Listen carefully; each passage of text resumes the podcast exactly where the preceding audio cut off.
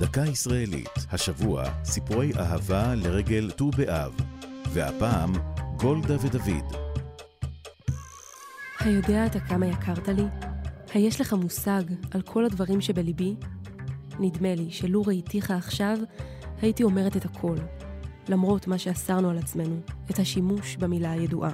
את המילים המרגשות הללו כתבה לא אחרת מראש הממשלה הרביעית של ישראל, גולדה מאיר, ב-1946. הן מוענו למושא אהבתה, שהיה מראשי הציונות, ואחר כך חבר כנסת ושר בממשלות ישראל, דוד רמז. בארכיון ההסתדרות מצויה חליפת מכתבים בין השניים. הם נפגשו לראשונה, כך נראה, ב-1924.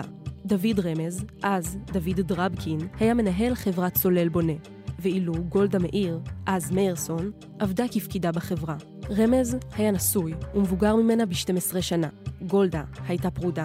המכתבים של גולדה לרמז מתארים מערכת יחסים קרובה ואוהבת. כעבור שנים, כאשר התפרסמו המכתבים, היו מי שביקרו את חשיפתם לעיני כל, ועלתה אז השאלה, האם חייהם הפרטיים ואהבותיהם של אישים ידועי שם הם גם עניינו של הציבור הרחב? זו הייתה דקה ישראלית על סיפורי אהבה גולדה ודוד. כתבה עלמה רותם.